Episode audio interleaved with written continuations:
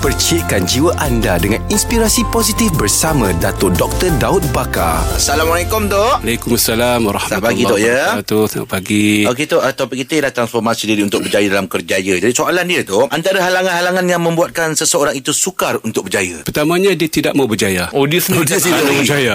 Dia mencari alasan. Oh. Malah dia bekerja kuat untuk menyusun senarai alasan untuk tidak berjaya. Oh. Ha, ada orang lebih cekap mencipta alasan. alasan. Ha, Ya. excuses. Aku tak nak pergi kerja awal sebab motor aku pancit. Aku ada isu kesihatan. Jadi dia mencipta Oh, dia dah minda. prepare Oh, serai. Jadi tak mau berjaya memang punca masalah. Ha. Yang keduanya dia tidak dapat melihat kepentingan kejayaan.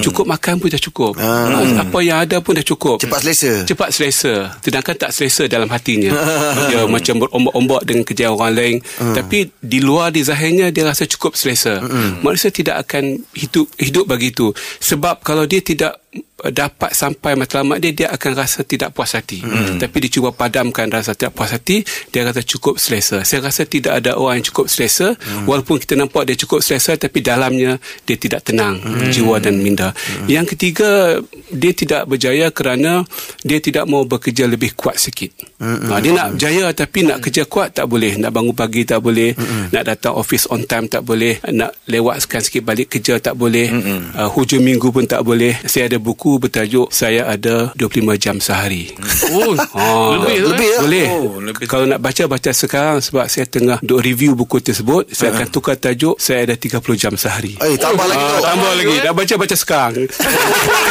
Tambah lagi tambah lagi. Maknanya masa ni relatif. Kita yang menentukan cara kita isi masa. Ada seorang dengan satu jam dia buat kerja dua kerja. Betul.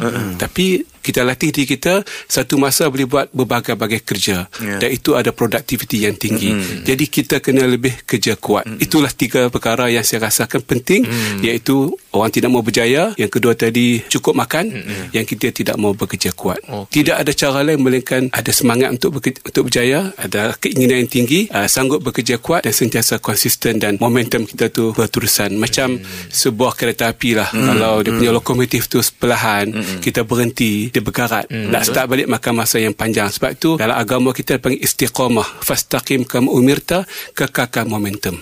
Momentum lah cabaran masyarakat kita yang paling besar. Ramai orang kuat kerja rajin kerja semangat kerja momentum meleset. Itulah. Time tu time tu je. Uh, time tu dia nak patah balik mungkin 2-3 tahun lepas tu ataupun waktu bersedia dia. Ah. Itu pun. Okey Dok. Terima kasih banyak Dok. Terima kasih. Terima Rakan Inspirasi bersama Dato' Dr. Daud Bakar setiap Isnin hingga Jumaat jam 6.45 pagi bersama Jeb, Rahim dan Angah di Pagi di Sinar menyinari hidupmu.